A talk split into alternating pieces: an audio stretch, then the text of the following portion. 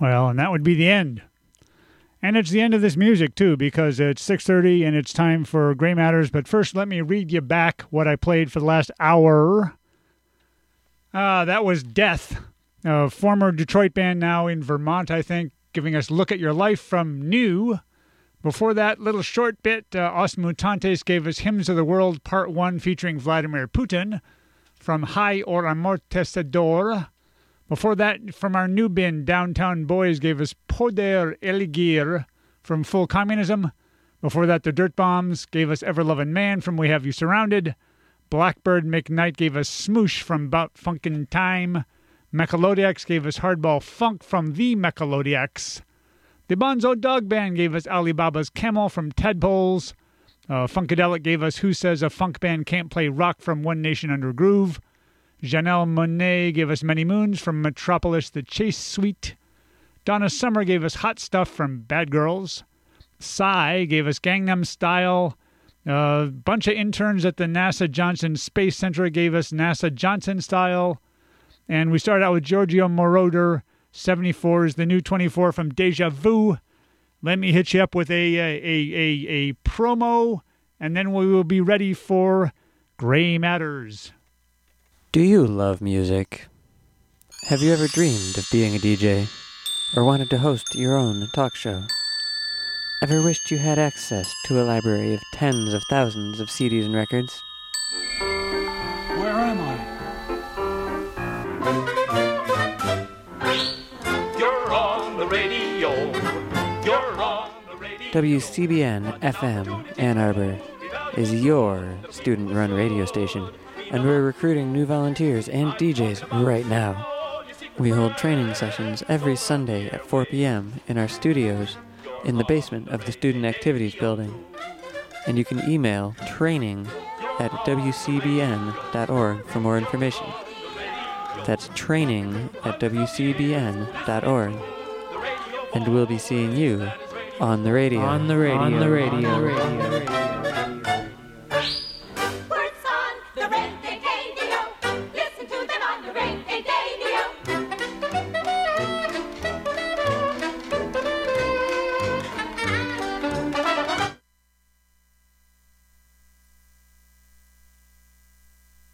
Weekly News and Media Talk Show. My name is Dick Whaley, and thanks to the marvelous work of Andrew, the Reverend Andrew, who was uh, subbing tonight for Tyler, he was able to pot us up while doing Tyler's show. So, uh, welcome to uh, WCBN FM Ann Arbor, and thanks to Andrew for his spectacular gymnastics involving the studio and Prod B. Anyway, um, it's not art, it's not fair, but it's over. Thank you. Uh, very interesting week in the news uh, f- for a summer summertime week. Uh, obviously, the big news today was sort of a ceremony celebrating uh, quasi normalization of relations with Cuba. I don't need to talk too much about that. I thought Barack Obama last week had one of his uh, best news conferences of his presidency when uh, defending and explaining the Iran deal to the public and to the media. And uh, there was a kind of a moment in the news conference where Obama, who apparently was had a helicopter waiting, he was uh, headed out of town I seem to recall that he was on his way to Oklahoma and then going to be the first sitting president to visit a prison, which was an interesting event in and of itself, because judicial reform is one of the sort of final policy things that the Obama administration has been working on. But the Iran deal, I think, is uh, a very interesting development because it appeared even last week that they were going to kick the can down the road and nothing was really going to happen. And it's amazing how many uh, senators and no surprise the presidential candidates would come out and denounce the deal before they'd even read the actual details of the deal. Selling a negotiated settlement. And this, by the way, has been a process that, that, that's gone on for years. This is not some Obama deal. This is the, the P5 plus one. This is the Security Council plus Germany organizing this deal. And this includes Russia and China. So uh, the long and the short of it is uh, IAEA inspectors are going to be in Iran to prevent them going forward with a nuclear weapon. And then the other side of it is there's going to be a partial removal of sanctions uh, with so called snapback provisions. It'll be good for everybody's fuel costs.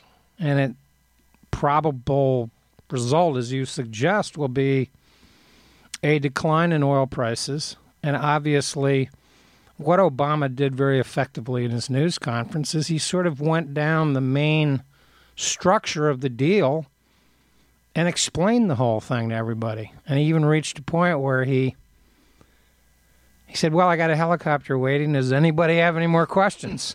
I'm enjoying this." It was almost like he was challenging them in your face kind of confidence that he had in explaining to the American people what was going on. And of course, Benjamin Netanyahu has been fiercely opposed and Came all the way over here to make a speech to Congress about why it should be scrapped. Uh, the New York Times over the weekend came out with their piece saying this deal is actually good for Israel, too. Um, no deal is perfect. Uh, nobody got exactly everything that they wanted. Uh, but the security guarantees uh, with these IAEA inspections, um, Israel and the McCain crowd just want to go to war with Iran. A preemptive strike is all it'll take. Well, to start out another world war. And of course, nobody would like that except for the lunatics. So, so obviously this will be a major political issue in the upcoming presidential campaign. Um, I haven't heard any of the major Republican candidates support the deal. Um, most have denounced it. Hillary's record is uh, consistently pro-Israel, so it'll be easy for her to defend her track record there. Yeah, and of course she even got the ball rolling on this a little bit um, while she was Secretary Indeed. of State.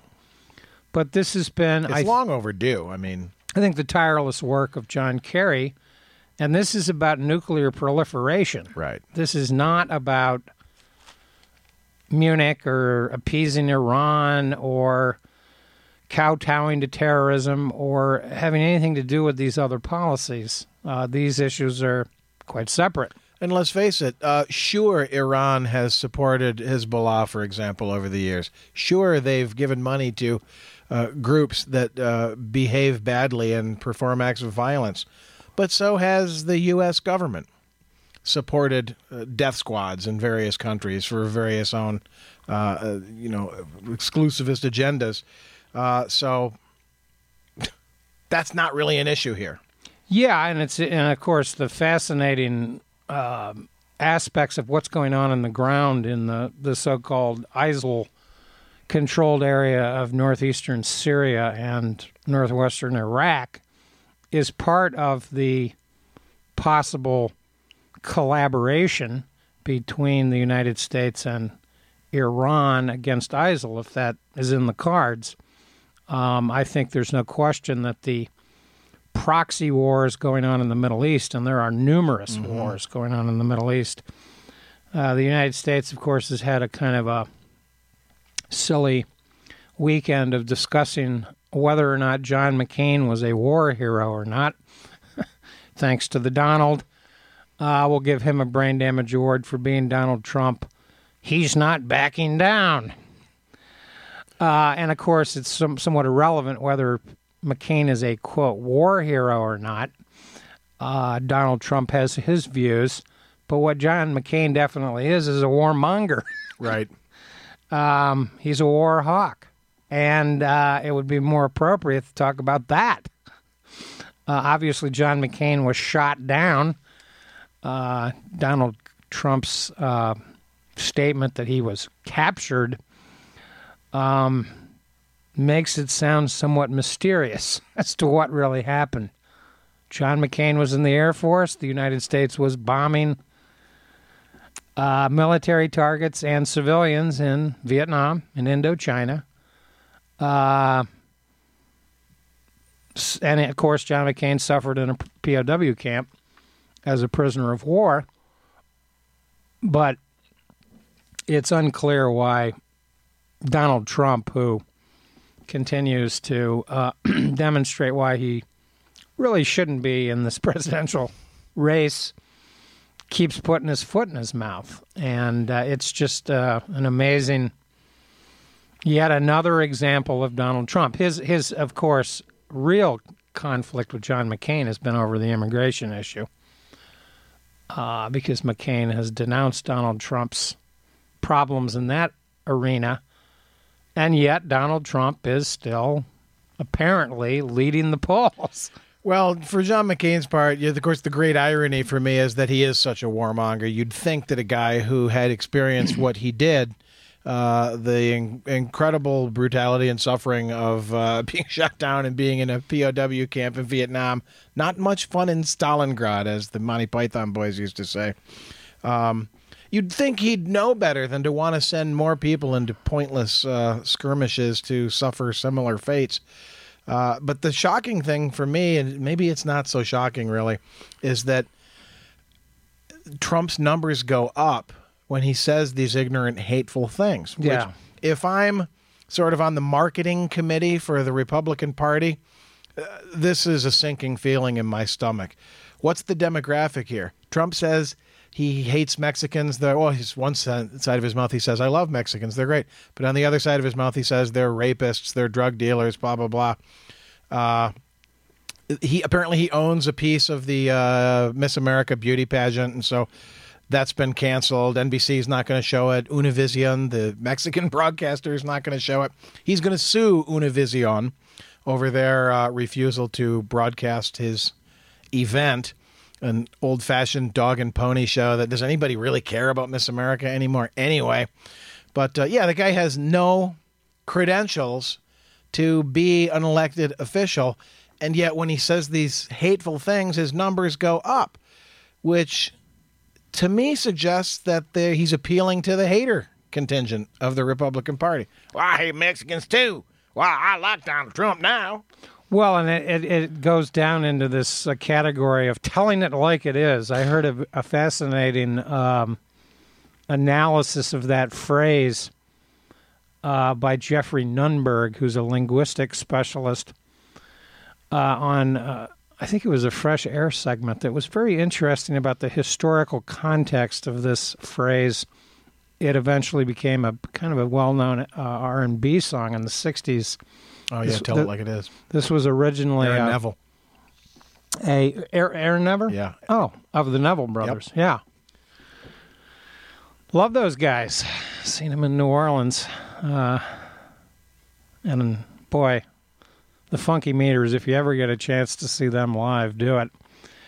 I've seen Aaron a, a couple of times, but uh, yeah, he's sort of that sweet voice. yeah, and he's sort of the uh, the leader of the Yeah. clan, so Yeah. to speak.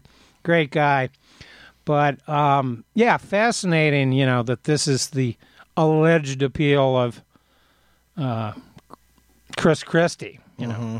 I'm going to tell it like it is. So Trump is one of these characters now who who thinks that he can he can somehow win the nomination with this. Uh, it's strategy. basically an assertion that uh, I may be a blowhard, but what I think is right. I mean, that's really what those guys are all about. Well, at least it's gotten them into the into the Fox top ten. Their their debate uh, credentials is you have to be in the top ten. Never mind that polling data, by the way, uh, usually has a plus or minus factor of, you know, three to four points, sometimes five to seven points, depends on the sample. Uh, I don't know what you do when uh, one guy is polling at seven and another guy's polling at eight uh, as to who's going to be in the debate or not. But uh, obviously, Trump, at this point, it, it, it, he- he's he's sort of boxed himself into the corner of I can't flip flop on this now. I got to stick with what I said because I believe it. Um, and so it's it's almost become amusement. But as for John McCain, I mean, what he really is is an old nag. I mean, he he's just, uh, you know, um, I, I respect the fact that he um, did suffer as a as a POW. That's no joking matter. For the record, um, he survived. Uh, there were millions of POWs, by the way, in World War II that did not survive. Uh, it's estimated that there were 2 million Russian POWs that the Germans had in Eastern Europe that perished simply due to lack of food, lack of resources, etc. Cold, you know, the whole kabit and caboodle. Um, so, yes, his POW status was connected with the fact that he came from a military family. He was expected to enlist. And where he finished in his class at Annapolis, that Donald Trump sort of upped the ante on the debate to make the whole thing worse. Um, well, yeah, I think it's fair to say that his survival as a POW is truly heroic, and I, I don't think anybody should question that. Trump is a fool to do so. yeah, Uh, Trump also sort of sneaks in the opportunity to say, well, I was against the Vietnam War in a more assertive way than other Republicans have taken advantage of the opportunity to do. and I was kind of hoping that the Vietnam War would would disappear Yeah, as as a as a uh, presidential issue. Doesn't You- look like it's gonna. you would hope with some of the younger elements that are in the race that it would have, but obviously it hasn't. I think I saw that Donald Trump is 69, uh, so he was, uh, as he put it, uh, I had a college deferment. That was Dick Cheney's excuse. Apparently, he had some bone spurs somewhere on his feet. Uh, I can't remember which one it was. And then when he submitted for the lottery or whatever, he got a low pick. That's what he's that's what his story is and he's sticking to it.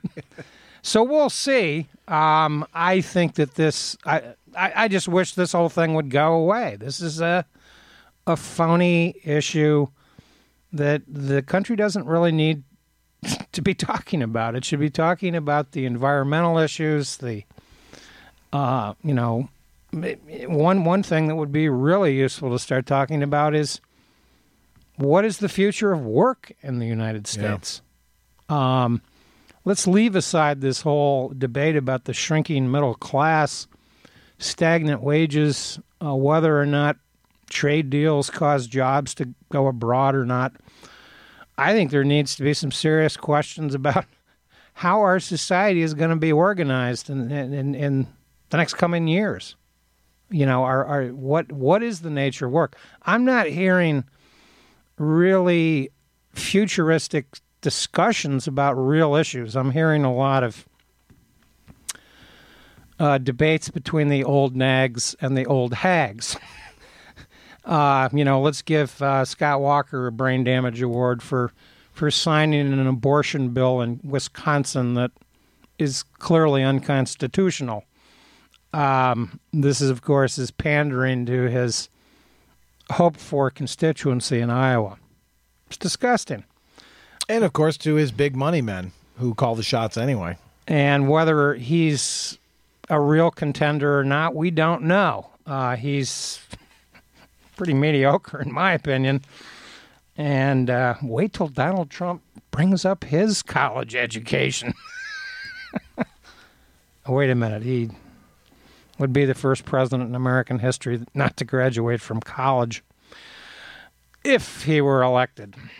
And I mean, that's kind of remarkable. Of course, some of the earlier presidents uh, probably attended uh, military academies and that that kind of thing, but uh, pretty. Uh, there might have been one president in the 19th century that didn't graduate from college.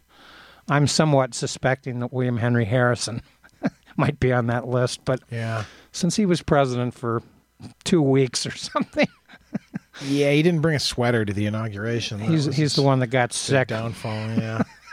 well, I mean, just the, the the state of political, you know, discourse in this country is th- the whole Donald Trump thing is just it's ridiculous. It's it's fodder for the the late night uh, TV comics. It's it's absurd.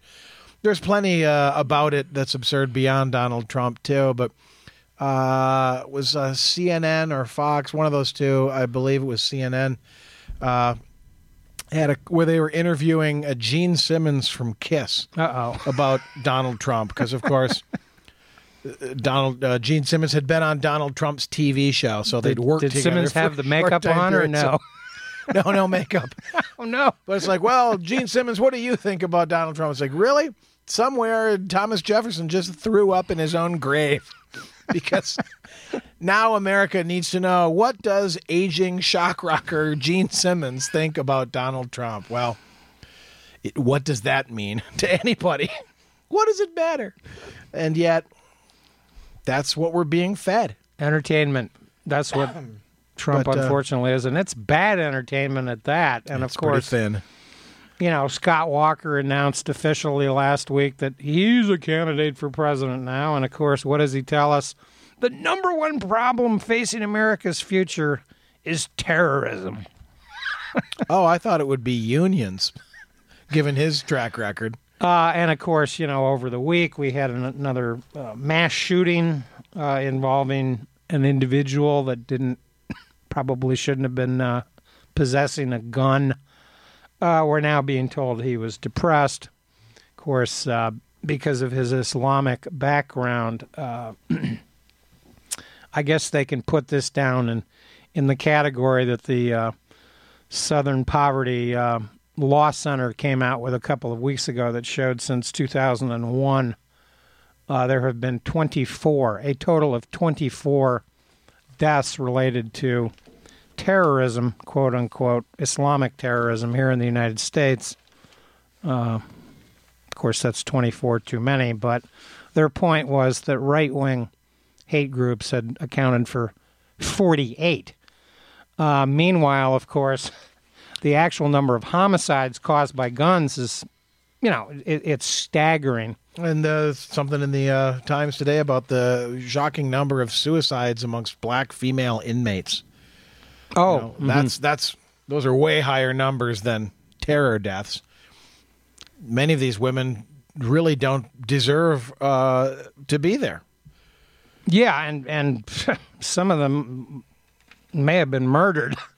Um, Indeed. You know, it's interesting to note, by the way, I'll just read this item from the 11th of December based on a UN study. More people die from homicide than in wars, the UN says.